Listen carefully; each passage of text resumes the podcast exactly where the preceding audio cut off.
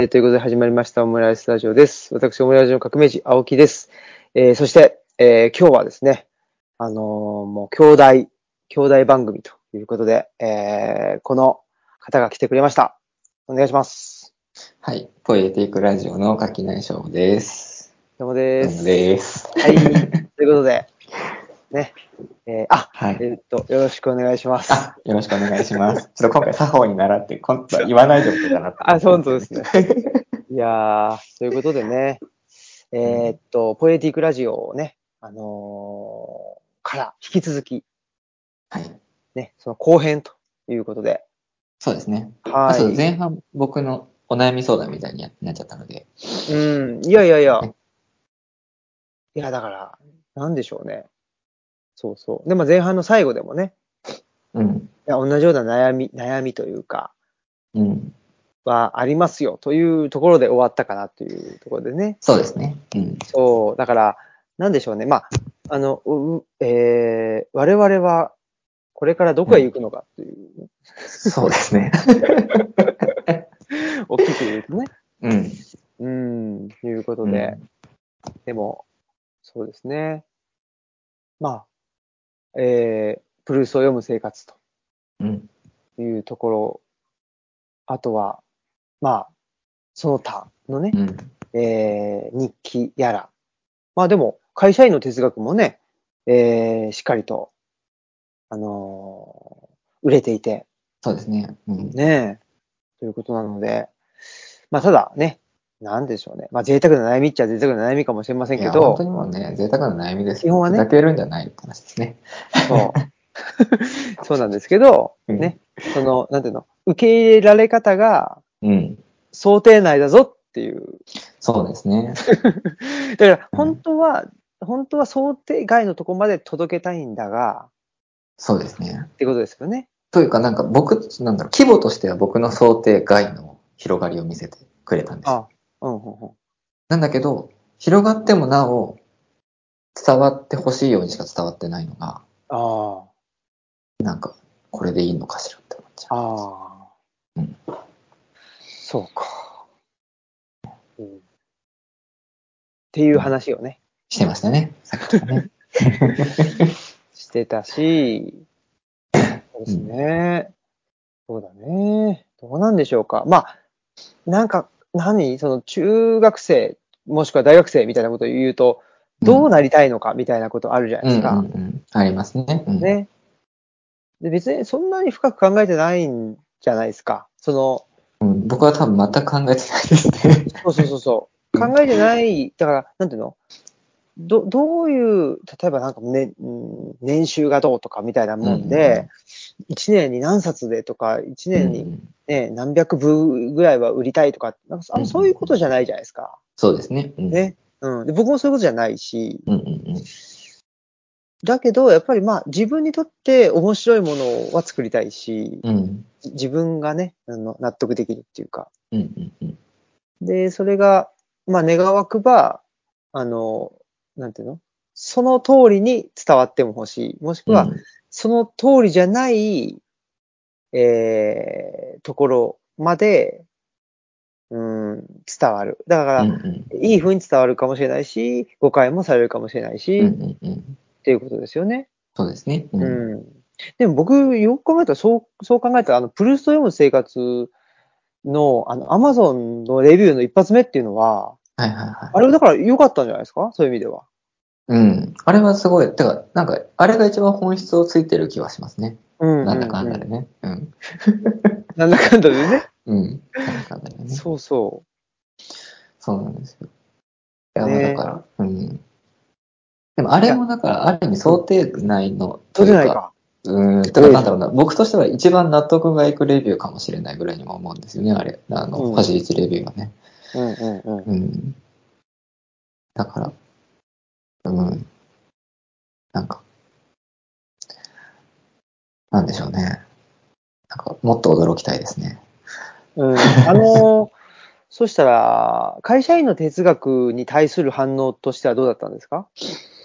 ああ、会社員の哲学はもっと無視されると思ってたので、ああ。なんか意外と真面目に相手され、してもらえたことがまあちょっと予想外っちゃ予想外だったんですけど、うん。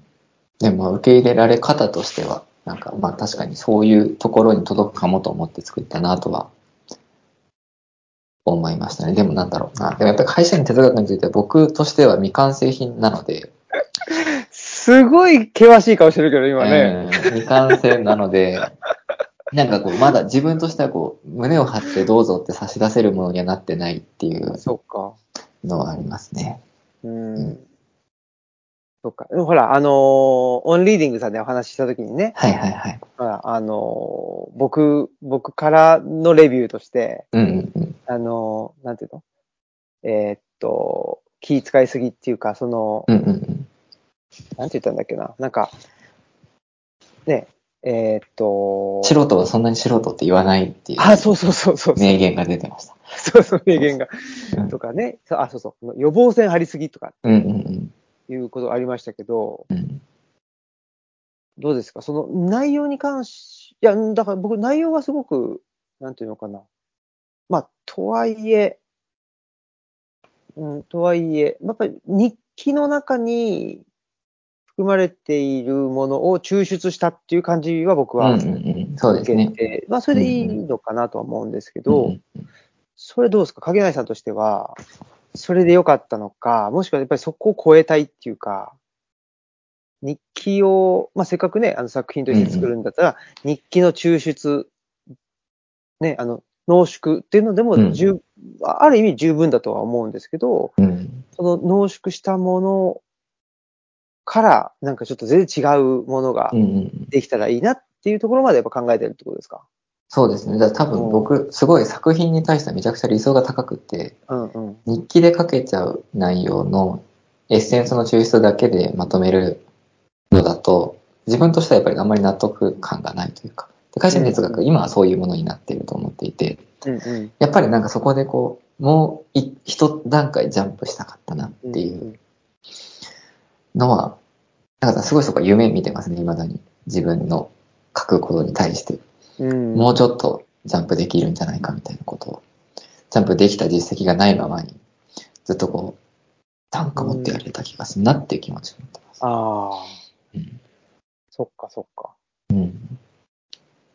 確かになだからそれこそその、うんうん。なんだろう、青木さんの書かれるエッセイとかっていうのも、ある意味日々の活動とか、日々のオムラジのエッセンスの抽出的な部分が、まあ大きいじゃないですか。はい。なんですけど、青木さんはその文章すごいこう苦しそうに書いてるのが、うんうん。なんかすごい、なんかバカみたいな言い方ですけど、いいなって思うんですよ。かっこいいなって思うんですよ。なんか、えなんで、うんうん、これ、なんか単日記って僕何もこう、なんていうのかな。努力しないで書いているので、簡単に書けちゃうんですよ。はいはい。で。多分これ喋ってるこ、喋この喋ることよりも多分僕書く方が楽なので、うん。なんかちゃちゃっと書いちゃうんですよ。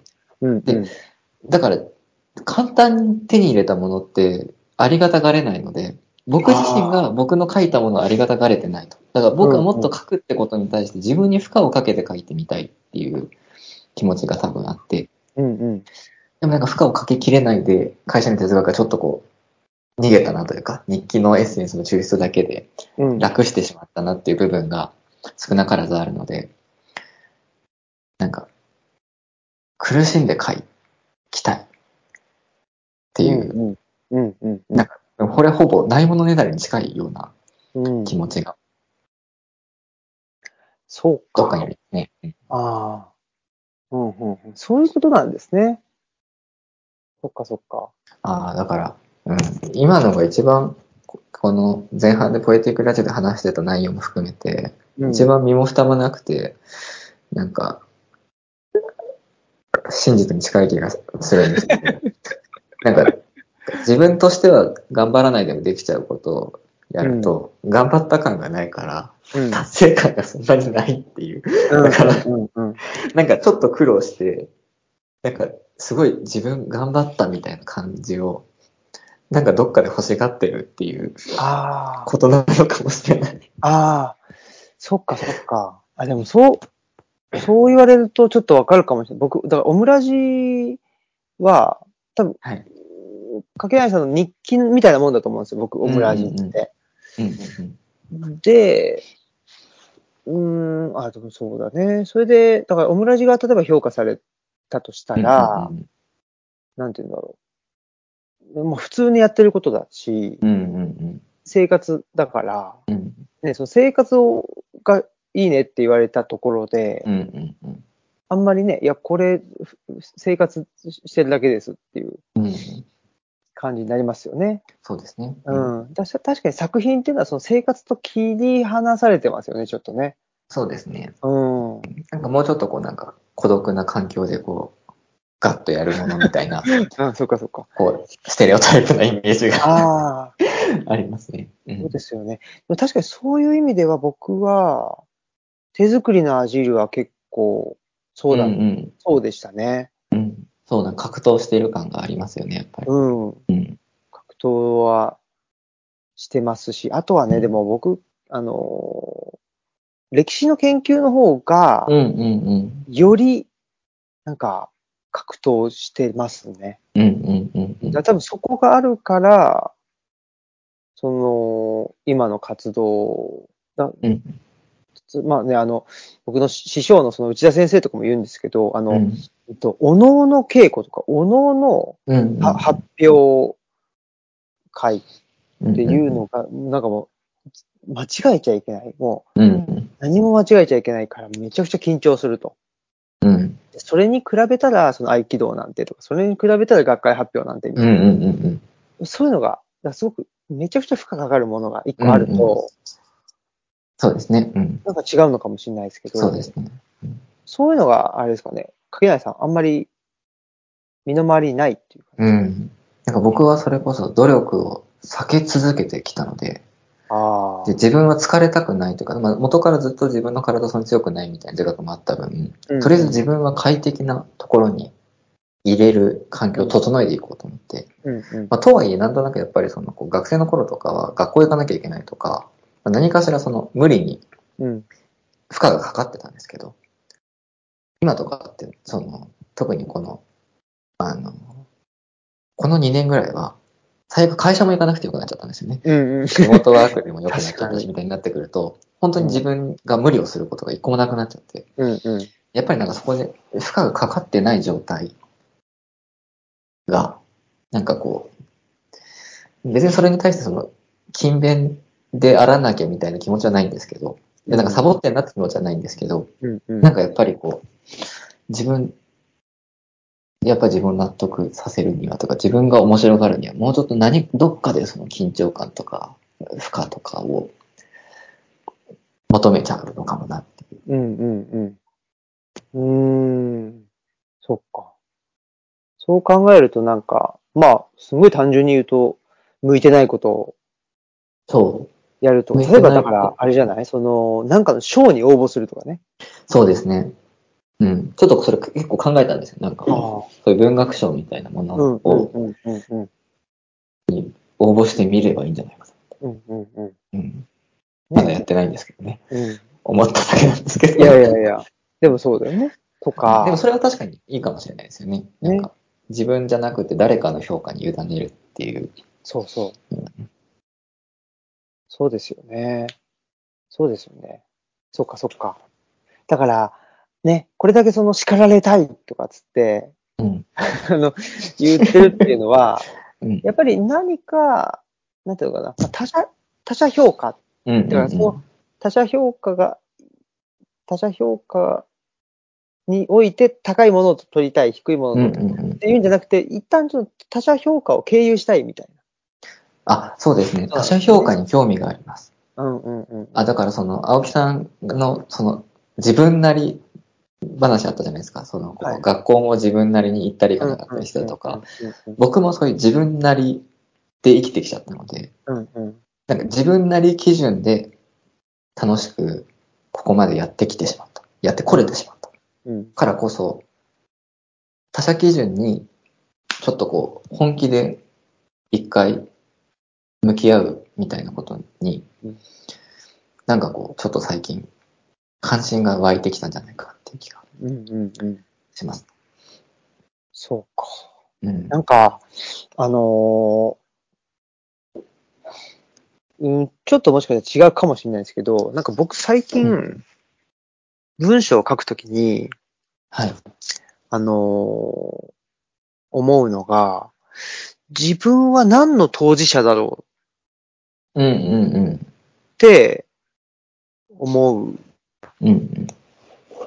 で、それが本当に自分が、まあ書きたいか書きたくないかは別として、うんうんうん。書くべき文章なんじゃないかなうんうんうん。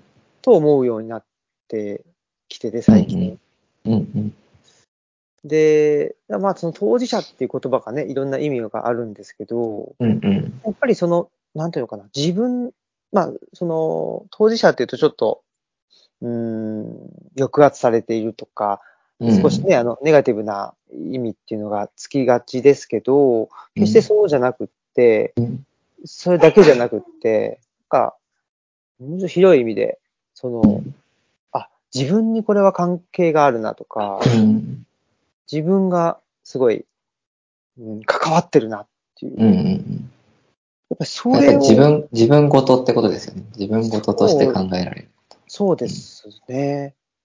うん。なんか、はい。すごいくしゃみがね、多分は入ってると思うんです。はい。あ言言うんじゃないって言っても、すごい、あの、うん、睨んでます。はい。あ、それははい。そういうことで、うんなんかそんなような、そうことを思うんですけど、うんうんだから、ね、まあほんで、ちょっと、なんていうのかな、僕はわかりやすくね、あの、過疎地に越して、うんうんうんでそこが村で、うんで、自宅をを図書館にしててとかっていう、その、うんうん。コンテンツじゃなくて、そのシチュエーション。が特殊だから、うんそういう意味では、ね、あの、コンテンツはそんなに珍しくもなんでもなくても、うん。そのシチュエーションをかませることによっうんて、うんね、あの、ひなんていうかな、必然的にそのコンテンツは変化していくっていう。うんだから、そういう意味では、まあ、今の状況を説明すれば、あの、そんなに、なんていうのかな、わざわざ面白いことうんをね、とか、なんか、って考えなくても、うん、まあ、あの、珍しいものにはうんうんなってしまうっていううん状態なんですけど、うんそうですね。うん。そういう、どどうですか？ですね。うんでもすごい、なんだろう。やっぱりこう、シティボーイじゃないですか、僕は。うんうん。だから、シティボーイの、こう、行き詰まりというか、可能性があることに対しての、ああ、はあはあ。だから可能性っていうものの弊害だなって、うん。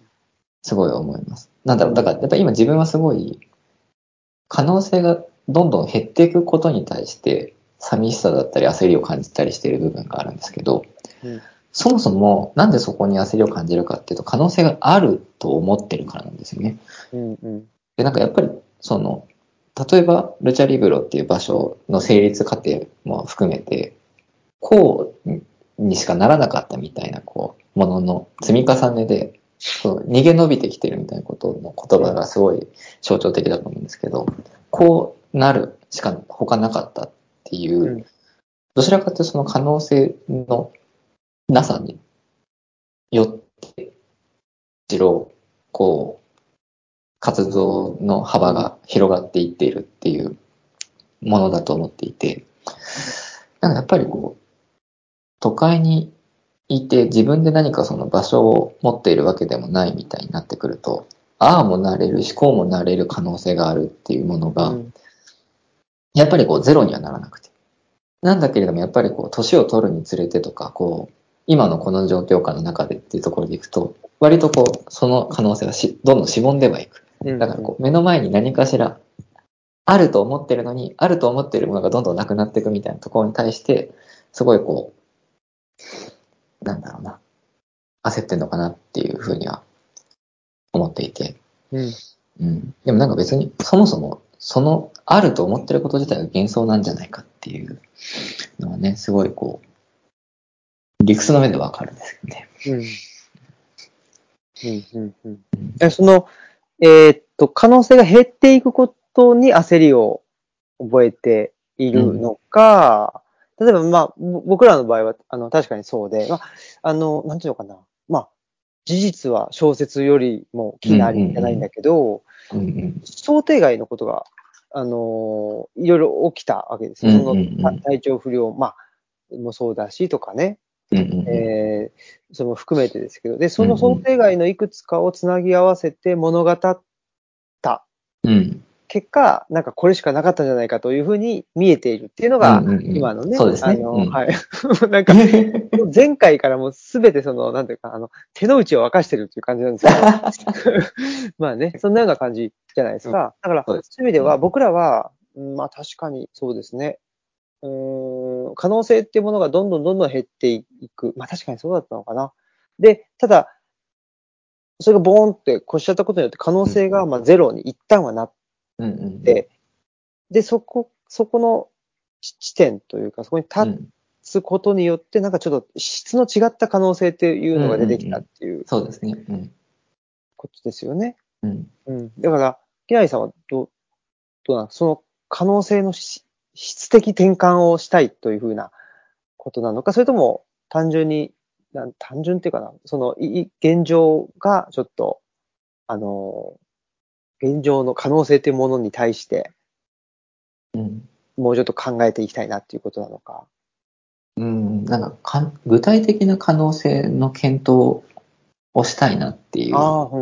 ふうに思っていて、やっぱりその、はいなんだろうな、東京にいると、基本的に可能性って抽象的なんですよ。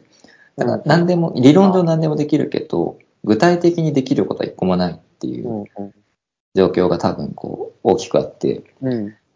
やっぱりなんかこの、それこそその、ルチャリブロの、その可能性の質的な変化って、やっぱりその抽象的だった、何でも理論上できるっていう可能性から、ここだ、ここでだったらこういうことができるって具体的な可能性にうん。こう切り替わっていくみたいなことなのかな、みたいなふうにうん。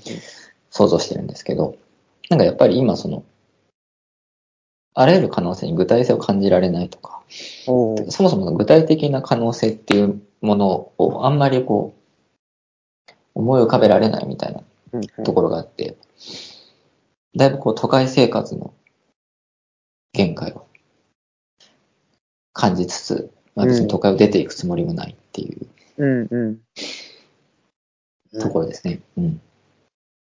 なかなか。そうか。うん。うん。なんか、今の話と、あの、い一緒なのか一緒じゃないのかちょっとわかんないんですけど、うんうん。例えば東吉野とか、まあ、奈良県とかって、うんうんうん。そうすると、例えば人を20人集めるのがすんごい大変なわけですよ、ね。そうですよね。うんうんでも東京って、まあ、20人ぐらい集まるじゃないですか。うん。そうですね。うん。うん。で、20人集まるのか、まあ、それがご50人、100人。うんうんその何人集まったかによって評価がうん。されてしまって、で、なんか僕らも、うーん、いつの間にかその、例えば3000部、100うんうん部売れ、100部売れるのと3000部売れるのだから3000部売れた方がいいよね。うん。うんうん。3000部の方が上だよね。っていうふうに考えちゃうと、さっきのその可能性が、まあ、量、量の問題でしかなくなってしまって、うんうんうんうん。可能性の質っていうものに、なんか、うん。どんどん、なんていうのかな、目を向けなくなってくるっうんうんうん。ていうことかなっていう、なんか、そこはちょっと僕も問題関心があって、うん。だから、そういう意味では、まあ、東吉野に越したりとか、まあ、地方に越すっていうことは、すごくわかりやすく、あ、あの、量と質ってい一緒じゃないねっていう、うんうんうんうん。うん、そこはすっごいわかりやすい。そうですね。うん。そうなんですよね。だから、そなんかやっぱりこう、簡単に20人集められる環境にいると、量がそのまま質に、てかなんだろうな、もう質的なものの評価基準が基本的に大体量になっちゃう。そうそうそうそう。やっぱりありますからね。うんあそこはすごいなんか、つまんないなっていうのはすごい思いますね。うん。ねえ。まあ、うん。そうね。それが、なんでしょうね。つまんないって感じるのか、なんか、その尺度ってうん。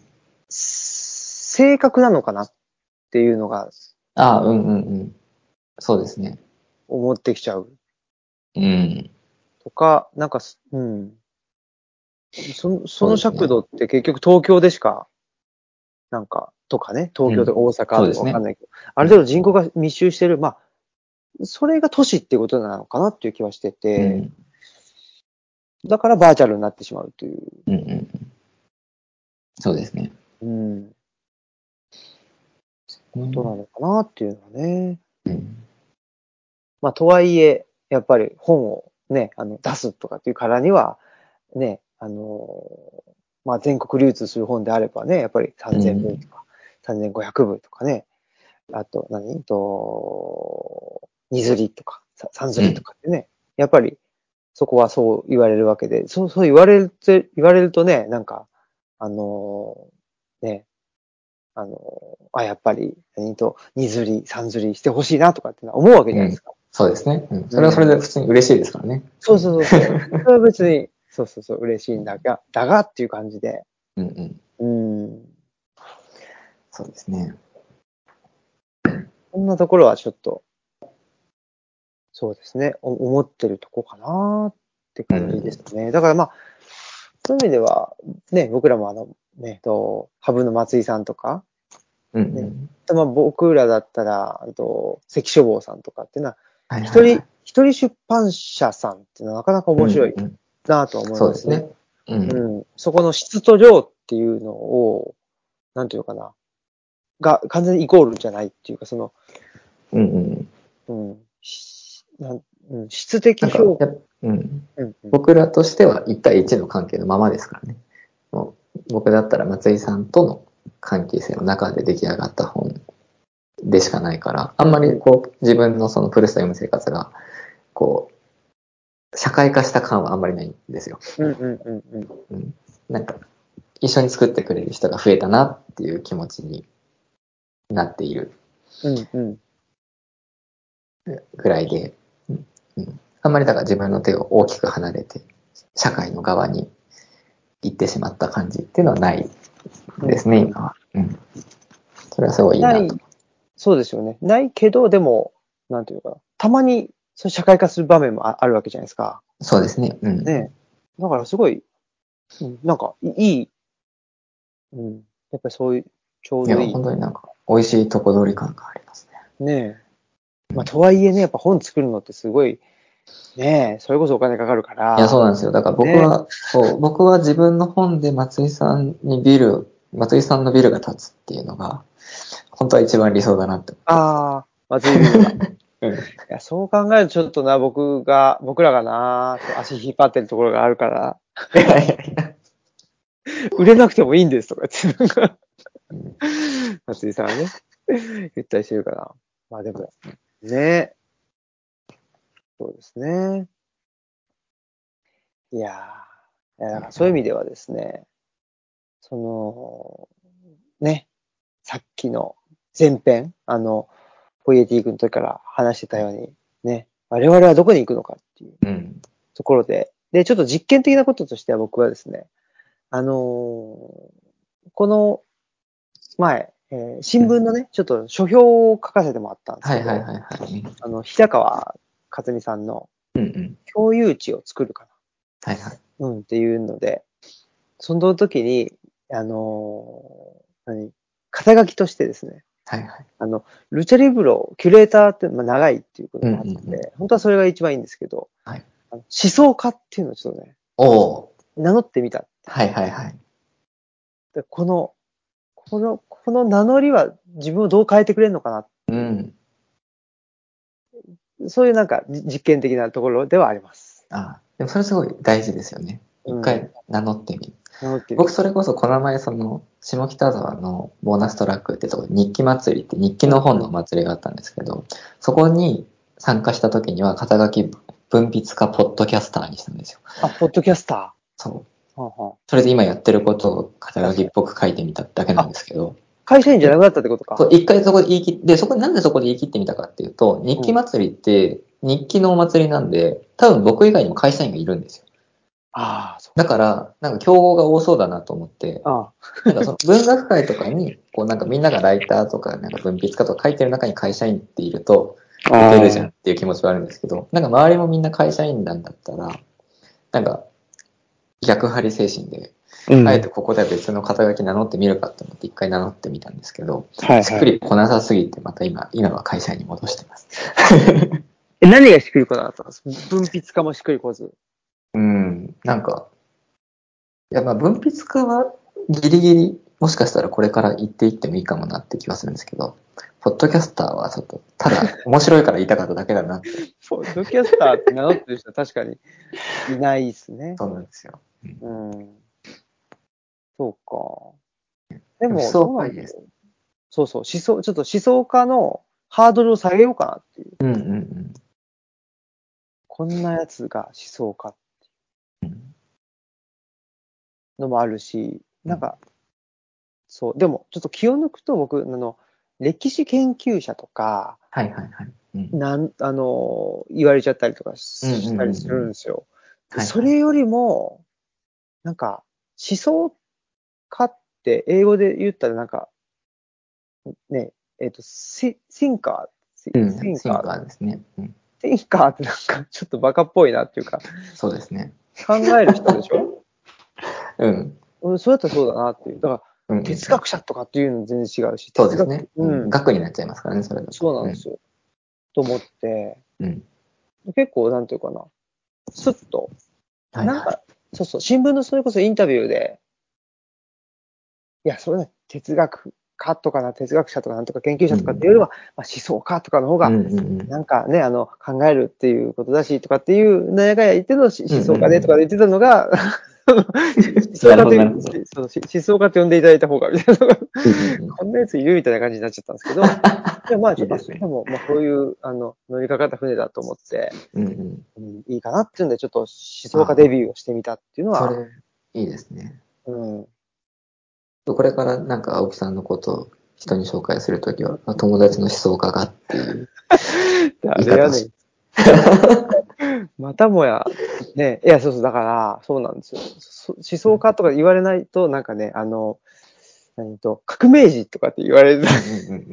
まあ確かに革命、オムラジノだからっていうこととかね、なかなかちょっとそう大行のや、大行なものばかりにあの名乗ってるんで、うんあれですけど、ただ、やっぱり、なんていうの、名乗りっていうか、うんうんその、人からどう見られてるかうんによって、あの、オファーっていうか仕事は来るそうですね。んだなうんうんということに最近気づきまして。なるほど、なるほど。で、基本的には自己発信じゃないですか。そうなんですよ。今もなんか言ったもん勝ちみたいなとこありますからね。そうそうそうそう。うんで、まあ僕も自己発信でやってきた人間なんで、うんうんで、それはなんでなのかっていうと、やっぱり、なんていうのかな。来るオファー、まあそもそもオファーは来ないかったんだけど、結構最近充実してますよね。いやどうなんだろう。そこもそれこそ表に出てくるお仕事の数としては、なんかこういろいろまたやってるなっていうふうに見てますよ。本当ですか、うんなんだろうね。うん。でも、そうですね。だから、それ、自己発信とオファーが混ざり始めたっていうああ、なるほど、なるほど。感じでは、うん今まではね、もう本当に自己発信のみっていううんうんうん。感じだったんですけど。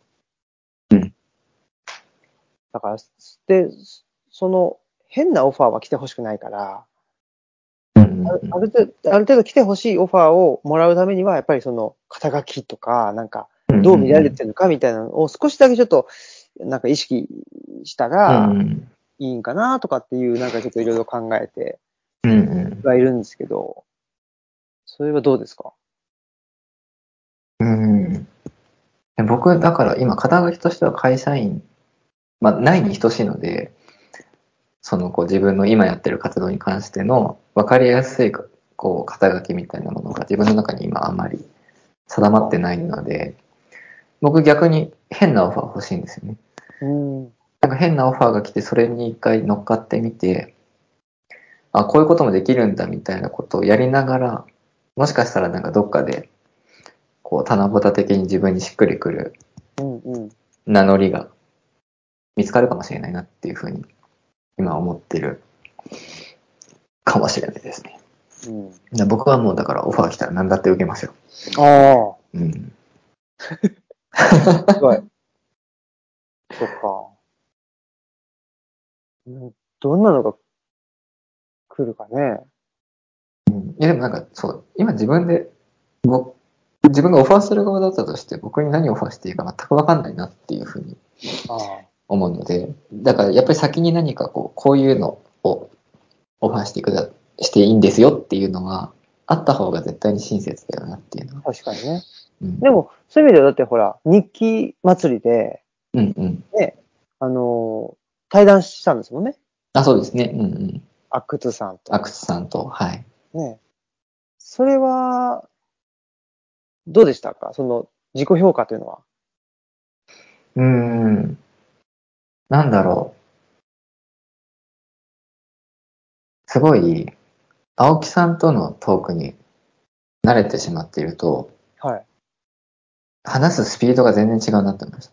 それ、ええ松井さんにもトーク見見に来てくださって、松井さんもおっしゃおっしゃってたんですけど、うんうんすごい最初、柿内さん、こう、青木さんとのおしゃべりのノリで、めっちゃスピード出して、暴走気味に行って、後から慌てて、ちょっとゆっくりめにしてましたよね。原則に。そうそう言われて。その通りだなとか思ってた。ああ。そうか。確かにね。だからちょっとそのね、こう、スピード感が全然違ったなっていう。で、でなんかやっぱりその、こう、今日とかは結構僕は、あの、落ち着いたテンションで喋ってますけど、うんうん。ま、あの、なんていうのかな。それこそオンリーディングさんと話すときとかって、割とアドレナリン出して、ね。出して喋っていくので、うんうん。だそれもなんかまたこれ同じような話になっちゃうんですけど、すごいリラックスして楽しくおしゃべりしちゃったんで、やった感がなかったんですよ。やっぱりだからそれは僕がアドレナリン出して疲れてないから、自分が頑張った感じがしないっていう、なんかその日記の時と同じ話になっちゃうんですけど、なんかやっぱりこうなんか、うん、なんかすごいリラックスしてやっちゃったなっていう感じが。うん。うーん。ね、いや、だからそこがね、難しいっすよね。その、我々としてはやっぱ負荷がかからないと、うん。やった気にならないし、ちょっとね、その、なんていうの？今までの自分を破壊するためには、やっぱり負荷が必要だっていうところじゃないですか。うん、慌てたいですね。そうそうそうそう。やばいみたいなことにうんうんうんならないとっていうところだけど、ただだからそれを、その、なんていうの？あの、お客さんを求めてるのか求めてないのかっていう、うんうんそういうところもありますよね。うん。うん。うん。お客さんね。どうなんでしょうね。ねえ。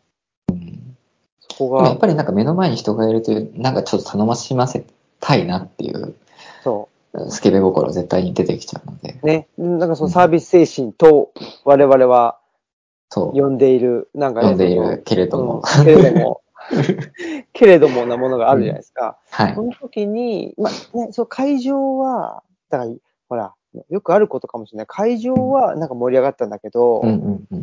例えばその、なんていうのかな、あの、文字起こしして、はいはいはい。した場合に、いや、特にあんま面白くなかったな、みたいなのとか、うんその、何、盛り上がるネタを、うん。あの、お互い言ってるだけだなっはいはいはい。みたいなのも。ありますねするから、うん。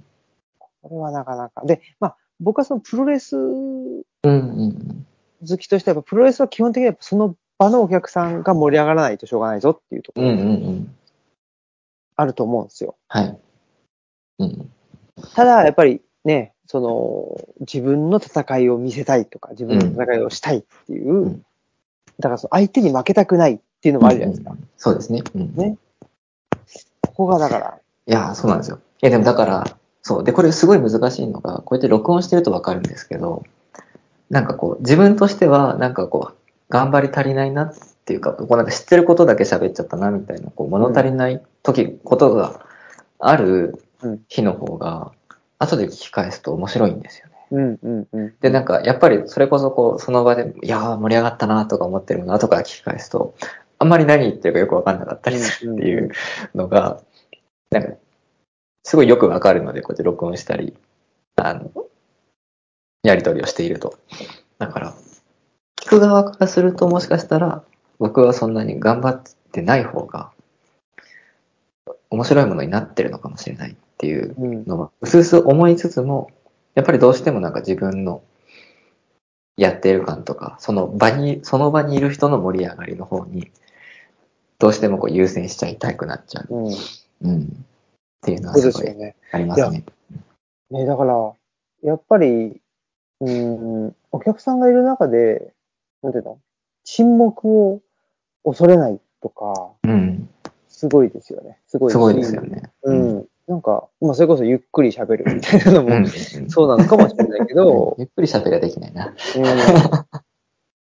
ねちょっとだ怖いじゃないですか。そうですね。間が空いちゃうとね、そうなんですよ。怖いっていう、怖いですね。うん、ことがあったりうん。しますけどね。しますねいや、で、これも、まあこのポイエティークの話に戻るかもしれないんですけど、うんそのオムラジで、あのー最初にね、と名乗るじゃないですか。その時に、まあ、うんスイッチが入るわけですけど、はいはい。そのスイッチが、だからそのトークとかね、うんうん言う時に、だから、ル,、えっとルチャリブロの青木ですってうんうんうん。いう時って、あまあ、はっきり言って、ちょっと、なんか、すあのースイッチが入りにくいはいはいはいはい。わけですよね。うんうんうん。だから、オムラジ、ね、そのオムラジの革命児青木ですとかって、うんうんもう、何の、何の意味もなさない、この名乗りをすることによって、スイッチが入るわけですけど、うんうんうん。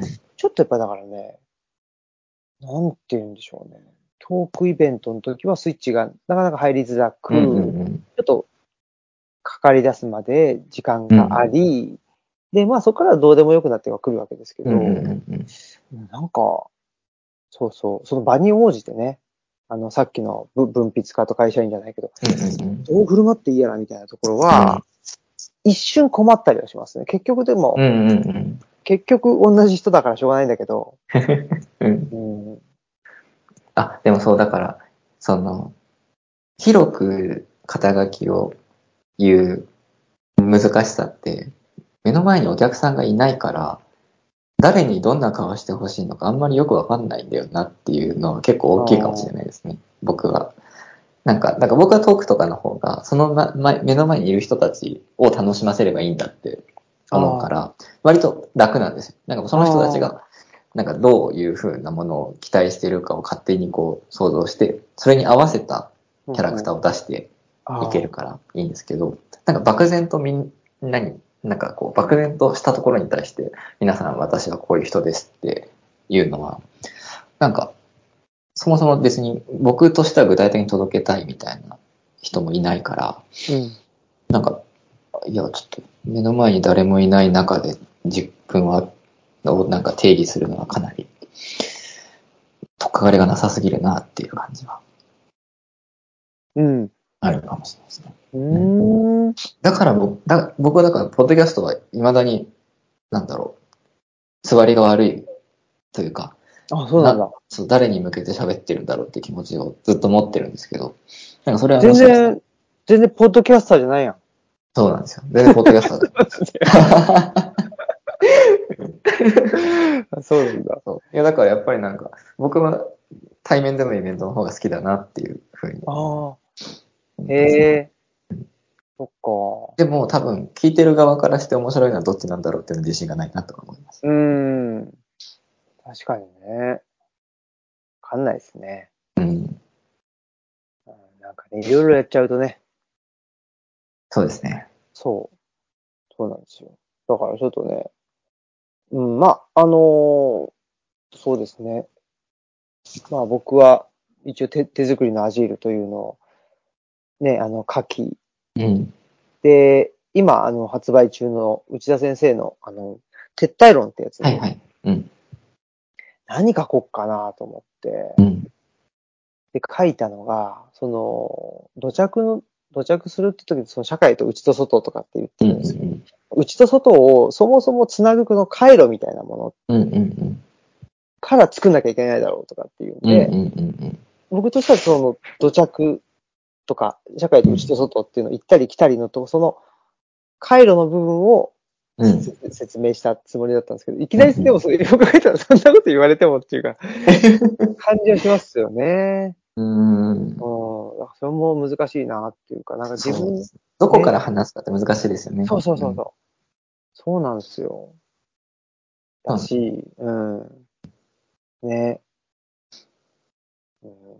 だし、なんかまあ、で、そうね。で、まあこれ多分みんなそうなんでしょうけど、うんその、みんなってなんか、書くとか喋るとかね、表現するっていう人はみんなそうだと思うんだけど、最新のものが一番うん。いいわけじゃないですか。そうですね。うんうん。でそうじゃなかったらもうやめたらいいっていう話に。そうですね。うん。まあ極端に言うとなっちゃうから。うんうんうん。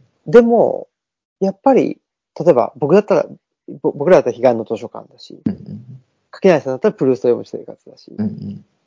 で、おなじみの、じゃないですか。そうですね。そこをやっぱどう超え、超えるか、まあちょっと考えすぎかもしれないけど、うん。そこを超えた方がいいのか、それとも、どどうなんうん。だろうねっていう。そう。まあなんか、勝手に代名詞になるようなものが一つでもあるんだったらそれでいいじゃんっていうような考え方もあるし、うんうなんかいつまでもそれでいいのかっていうのもありますからね。ん。ね。うん。いやでもなんか、彼岸の図書館でおなじみだとまだ、今も彼岸の図書館にいるわけじゃないですか。まあね。プルースト読む生活でおなじみだと、僕もプルースト読んでない。そっかそっか。半分しか、半分しか読んでない。読む生活をしてるけど、ああ、プルースト読んでないから。そっか。でもそれこ、でもあれだもんね。それでマルクスを読む生活っていうのをやろうとしたら失敗したっていう話。う失敗しましたね。だからもう、何々を読む生活の人にもなれなかった。なんかまあでもね、代わりに読む人っていう人もいますからね。そうですね。うん、なかなか難しいですよね。だからその、確かにね、名乗りというか。うんうん。うん。そうなんですよ。だからやっぱりなんか名乗るときにも、これもなんかもしかしたらポエティックラジオっていうのを話してた内容とちょっと一緒になっちゃうかもしれないですけど、うんやっぱり目標がないと名乗れないんですよね。こう自分はこういう人になりたいって思うから名乗るわけじゃないですか。なんだろうな。であとこういう仕事をしたいから名乗るというか、こういうふうに名乗ることによってこういうような仕事ができたらいいなとか、こういうお誘いがあったらいいなとか、まあもしくは普通に、まあもっと漠然とこういう人になれたらいいなみたいなものがあるみたいなうん。のが、なんか一つその目的意識としてあって名乗りっていうものが、こう、意味をなすみたいなところがあると思うんですけど、やっぱりそこの目標がない状態で、うん。なんかただぼんやりと楽しいなって思いながら過ごしてるだけだと、うん。名乗る、なんか必要もそんなにないし、うん。うん。やっぱりそれは名乗り、りしっくりくる名乗りは思い浮かばないよなっていう気もしますね。うん。うん。でも、ね、あの、今までの垣内翔吾の場合は、うんうんなんていうのかな。ほら、個性、個性を出せ出せという変調の世の中に対してうん。の会社員があったわけじゃないですか。そうですね、そうですね。うん。まさしくそうですね。ね。うん。で、まあ、今回その日記、うん。日記祭りの時は、会社員の、会社員の方が、だから、こ個性変調というか、会社員が多いんじゃないかっつって、ちょっと変えてみたわけうん。ですよね。天の弱ですね。やっぱり。天の弱と逆張り野郎ですね、やっぱり。そうそう。だからそ、それはそれで多分、そ、それがしっくりくれてきてるんだったらそれでいいと思うし、うんうん。そうじゃなくて、やっぱりちょっと絶対的なというかね、うんうん。何かがあった方がいいのかと思っているのか、うん。それがちょっとどっちなのか自分はという状態になってるっていう感じですかね。そうですね。多分そこの座りが今悪いですね。うんうんうんうん。確かに。そうか、そうか。確かにね。あの、やっぱりだってあれですもんね。ここに、最近のポイエティークをちょっと聞いてても、はいはい。なんだろう。まあ、いい意味で、わ悪い意味かわかんないけど、まあ、普通に取ったら悪い意味になっちゃうけど、僕はいい意味で、やっぱりちょっとあの、瞑想感がありますもんね。うん、ありますね。うんうん。すごい迷ってますよ、ね。迷う、迷う走っているっていう。うん。いいですね。いやでもそう、あの、いいなって思うのは、毎日書いてたり、毎週録音してたりすると、迷ってるのごまかせないんですよね。いや、そうですよね。黙ってりゃいいのに、毎週とか決めてやってると、うん、そのままこの瞑想っぷりを、こう、出すことになると。うん。なんかそれすごいこう、後から見返すとめっちゃ面白いので、なんかいいなって思ってます。うん。うん。なんか確かに。やってる本人からするとたまったもんじゃないんですけど、まあ、ちょっとこう、そうですね。うん。落ち着いた頃にあ聞き返したり読み返したりすると、うわ、なんか、すごい迷ってんじゃん、みたいな。ねえ。だってほら、なんだっけ？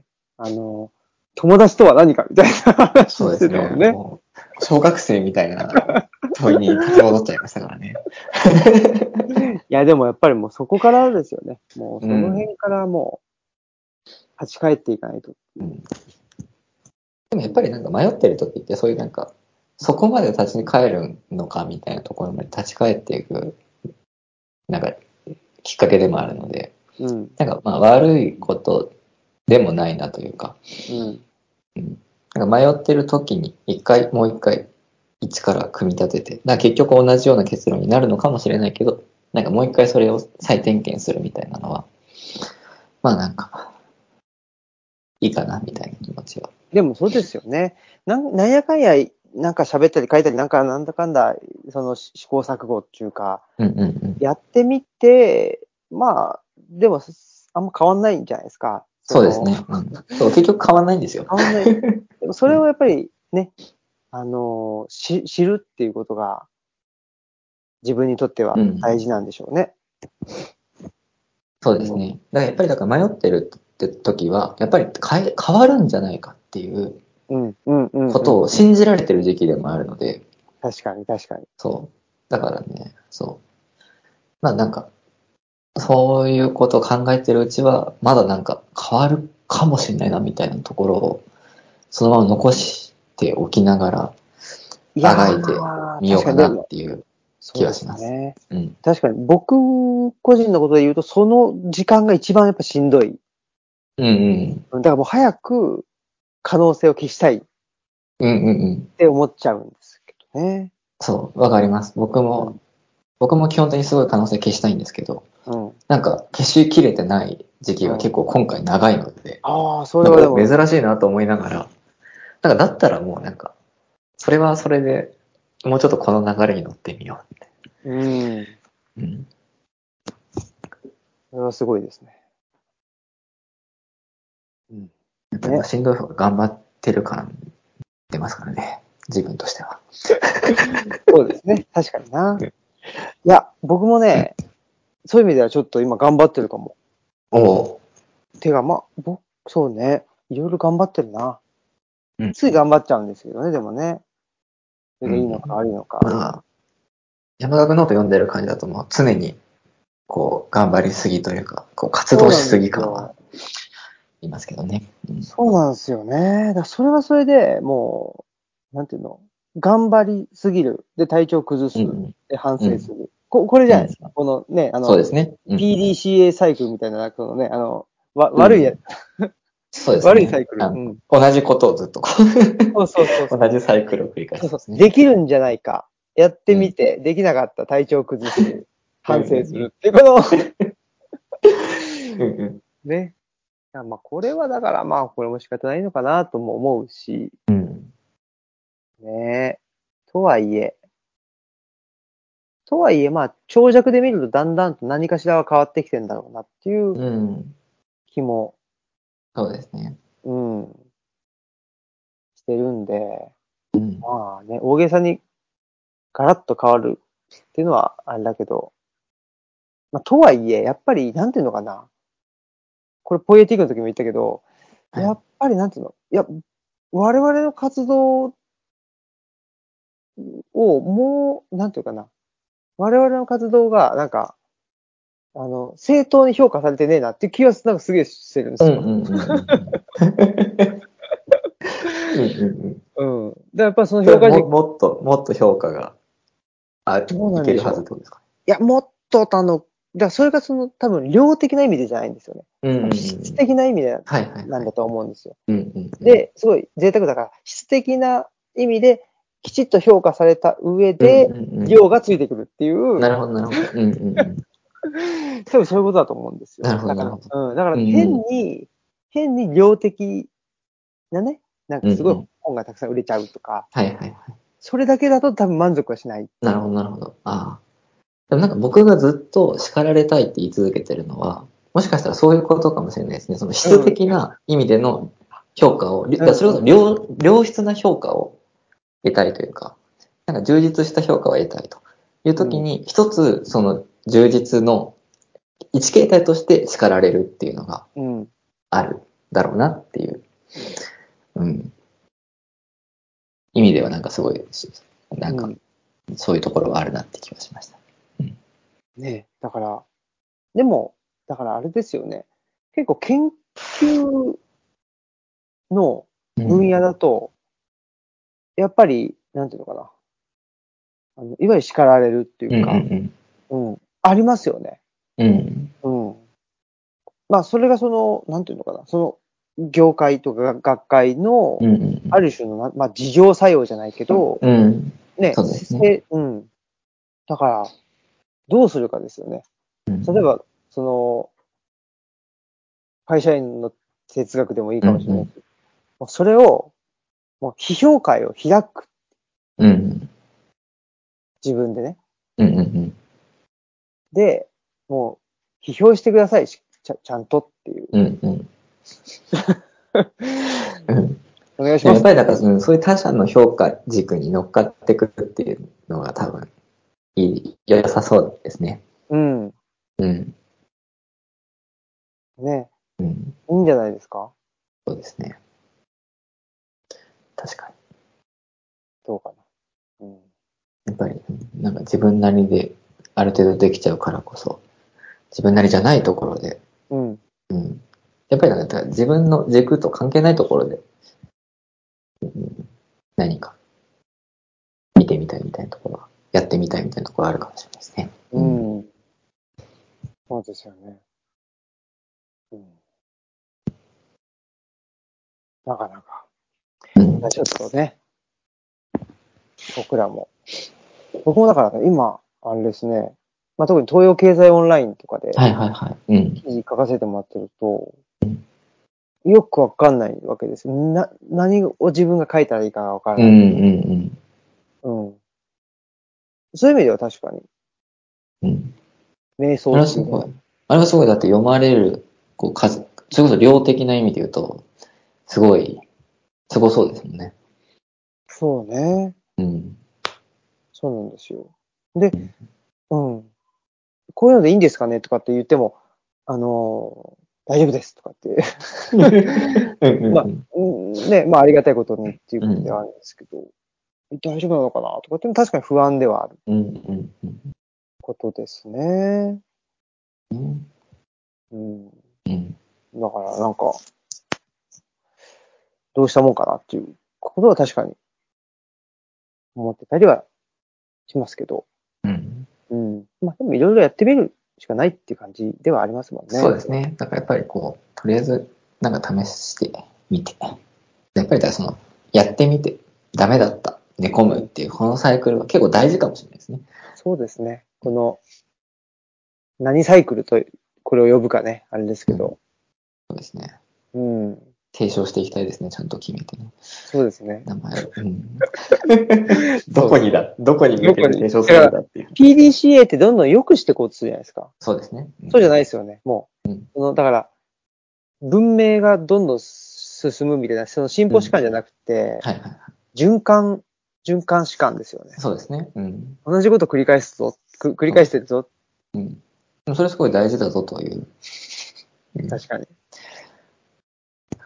それを、ほとんど差異のない反復をね、繰り返していくっていうそう。ことを。うん。でも本人は一応あがいてはいると。そうですね。本人的にはなんか充実した気持ちでいられるっていう、いいサイクルですね。そう。いやー。ああ、そういうことで。はい。はい。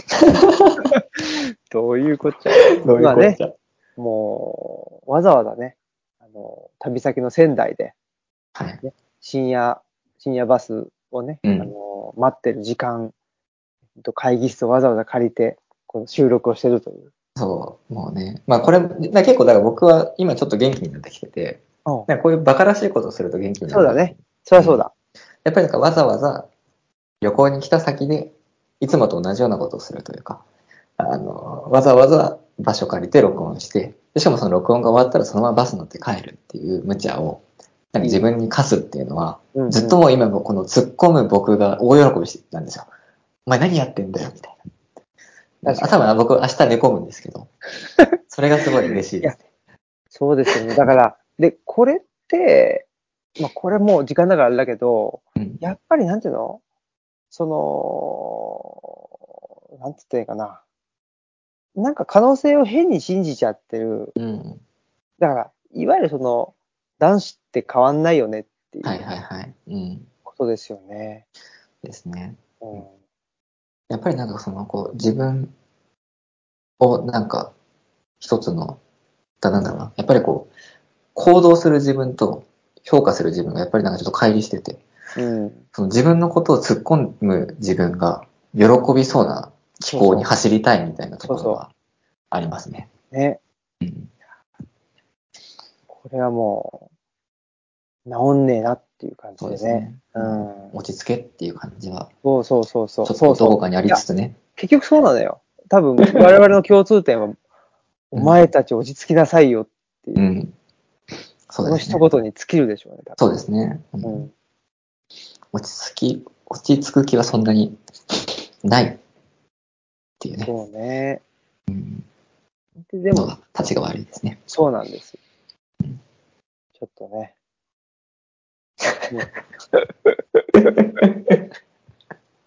どんよりみたいな。うん。でもね、まあまあ、そういうのも含めて、そこも含めてね、あの、うん発信していくということで、そうですね。ねうんまあちょっと、またどこかでね、そうですね。名古屋か、ね、関西か東京かわかんないですけど、まあもしくはオンラインかね、うんあれですけど、まあ、どこにでも行きますので、ねうんこれで仙台からもね、録音しますから。本当だ。僕まあ、今回僕が勝手に仙台に来てるだけですけ そうですね。だからちょっと、な、なるべくやっぱり、ね、バカ、バカバカしい。ど。うん。でも、だからオムラジってそうですよ、やっぱり。うん。うん。今度ね、あの、500回記念っていうことで、その、オムはいはいはいラジのね、すごい。えーっと、そうそう、あの、オリジンメンバーとはい。やってるんですけど、うんやっぱりそこでね、あの、初心を取り戻すというか、いいですね。ううんん。できるだけもう意味が、あの、わかんないことやるっていう、うんうんうん。そんなことをね、いいと。いいと思います。はい僕今日あれなんですよね。ちょっと今日一つ反省点としてお、仙台のこの会会議室がめちゃくちゃ声が響くんですあよ。自分の声にエコーがかかってて、あ、うん。なんかこう、大きい声出すと、すごい、あめちゃくちゃ跳ね返ってくるんじゃないかっていうのが心配で、うん、うん。すごい声を抑えてると、あなんか、すごいなんか落ち着いた感じに喋っちゃうなっていうのが、そっか、そ、それでだったのかな？なんかなんかそれでなんかちょっと神妙なうんテンションになっちゃったなっていうのが、神妙だし、会話の内容もね、ちょっと、そうなんですよ。ちょっとこう、しみったれちゃったんで、うん。なんかちょっとね、やっぱりこう、声の反響が少ない部屋で撮らないといけないなっていう。やっぱり外がいいんじゃないですか。だから、あれ良かったですよ。あのーあれなんだっけな。分振りからの帰りかな。ああ、それこそ日記祭りの帰り道日記祭りか。うん。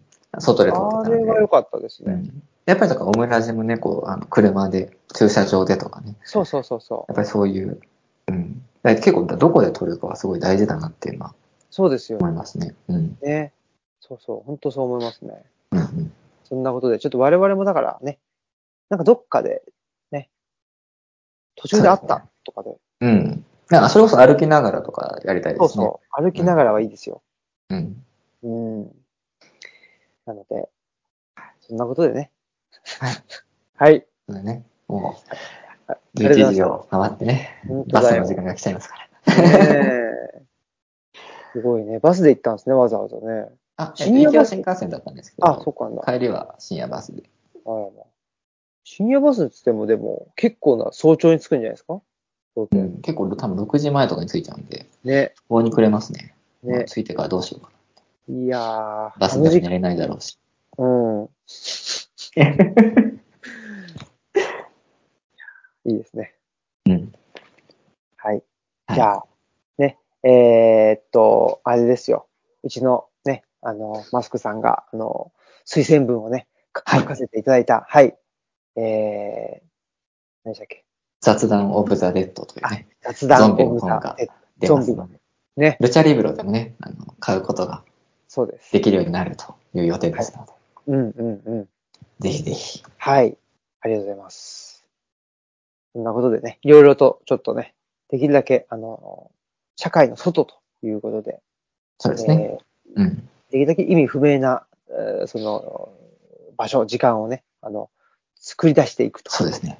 あ、じゃあ今日すごい、なんか良かったなというか、なんかこうう、デカメロの中ではどうしてもすぐ社会の話になっちゃってたんで、あ今日あんまり社会の話にしない、初めてなん確か、社会の話をあんまりしなかったぞっていう、なんかこう、ジガリさんをしときます。本当だ。うんね。もう、しんどいからね。